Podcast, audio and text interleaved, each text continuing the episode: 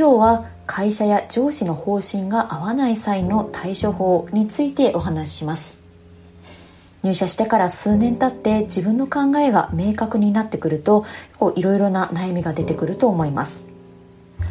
例えば最近の全社方針なんだか共感できないんだよなとか上司の方針なんかモヤモヤするななど特に会社や上司の方針と自分の考えがずれていると働くモチベーションもなかなか上がらないと思います。そんなお悩みをお持ちの方に向けて今日は会社全体の方針が合わない場合と上司の方針が合わない場合それぞれの対処法をご紹介したいと思います。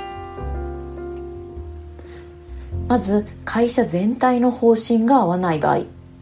企業理念やビジョン中長期計画といった会社全体の方針になかなか思い入れが持てないとなるとやはり辞めるという選択になるかと思います。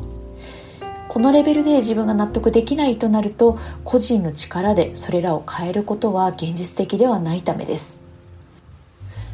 簡単にはやめることができないという人がほとんどかと思いますが全社方針に対する不満が積み重なっていくとモチベーションも上がらずミスも増えて結果も出せずに上司にも怒られる、まあ、こういった負のスパイラルに入ってしまいます。会社を辞めるために今からできることは辞めることのできる状態を作ることです。ここで重要になるのが以前何度かお話をした市場価値です。市場価値とは今勤めている会社の中での価値ではなく自分を商品として考えた時の世の中から見た価値のことです。市場価値が高い人は一つの会社に依存する必要はなくなります。辞める勇気が持てるのは今の会社を辞めてもご飯を食べていける人です。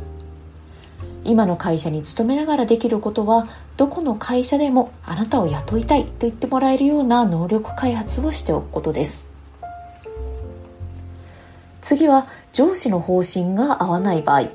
ここでは2つ対処法をご紹介します。1つ目は自分のやりたいことを上乗せすることです。上司が言っていることについてはそれはそれで割り切って受け止めた上で自分のやり方でやりたいことをやるというのを意識してみてください。上乗せした自分のやりたいことの中で自分の能力開発もできますし結果的には上司も認めざるを得なくなって徐々に自分の発言力が上がっていくことにもつながるかもしれません。2つ目は上司の置かれている状況を想像することです。とっさに上司の言っていることにもやっとした場合でも上司の方針は本当に間違っているんだろうかと自問してみてください。もしかしたら上司にしか見えていない景色があるかもしれません。自分の視点でしか考えられないともう全くうちの上司はという話になりがちです。自分の視野を広げるためにもなんでこういうオーダーを上司は出してくるんだろう？とか自分の上司はどういうプレッシャーを受けているんだろう？と想像してみるのがおすすめです。上司の立場に立って考えてみると納得できる部分があるかもしれません。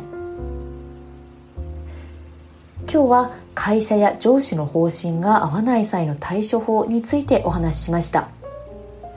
全社方針レベルで考えが合わないということであれば今後どう行動するかは別として今の会社の外に出ても生きていけるように能力開発をまずはしておくことがとても大事です。一方で上司の考えが合わないという場合であれば一旦冷静になって上司の立場に立って考えてみることから始めてみてください。今日の話が働く上でのモヤモヤの解消につながったら嬉しいです。